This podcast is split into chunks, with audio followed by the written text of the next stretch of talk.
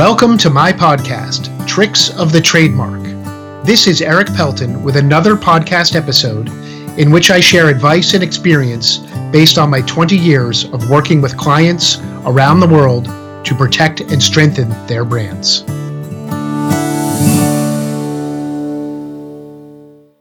As we record this episode in the late fall of 2021, approaching the holiday season, the news is full every day of stories about the supply chain and trucking and store shelves and shipping and ports and customs and all of these things that are currently providing challenges and backlogs throughout the supply chain.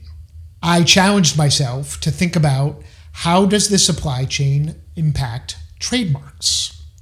Well, there isn't really a direct impact on trademarks, which is good news because if you're seeking trademark protection or working with your brand, the supply chain really shouldn't impact getting protection. But there are a couple of tangential ways that it does impact the world of trademarks.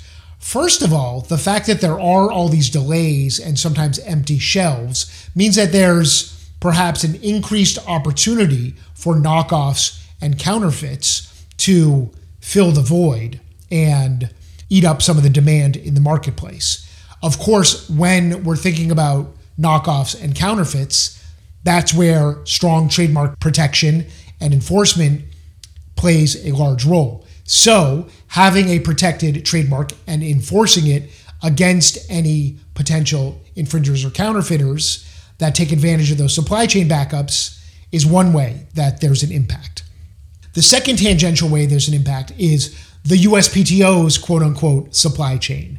And by that, I mean the backlog of trademark filings at the USPTO following the historic filing rush of 2020, which grew even more historic at the end of 2020 and early 2021. There's a tremendous backlog, longer than ever before in my 20 plus years of experience in the world of trademarks. Longer delays than ever before getting an application reviewed, getting a renewal filing reviewed, getting other submissions to the Patent and Trademark Office reviewed. So that backlog has extended the time frame that almost every filing at the trademark office requires including the application process. And as a result it means that filing your application as soon as possible generally is even that much more important because you're that much farther away in terms of weeks and months from getting the registration. So the sooner you start the sooner you can complete it, all other things being equal. And of course, always the sooner you start is better because you're in line, you're in the public database, you get a serial number, you start having some protections. One additional way that supply chain issues and trademarks overlap is Customs and Border Patrol. And those who import products into the United States and are dealing with supply chain issues now, again, another tool Another brand protection tool that they may want to consider if they haven't is to record trademark registrations with Customs and Border Patrol to help do some automatic enforcement at those ports and borders where those current backlogs are being seen.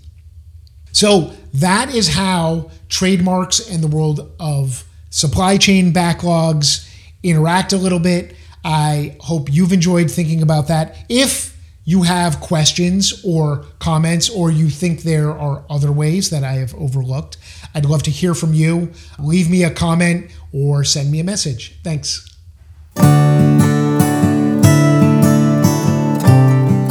You've been listening to Tricks of the Trademark with me, Erik Pelton.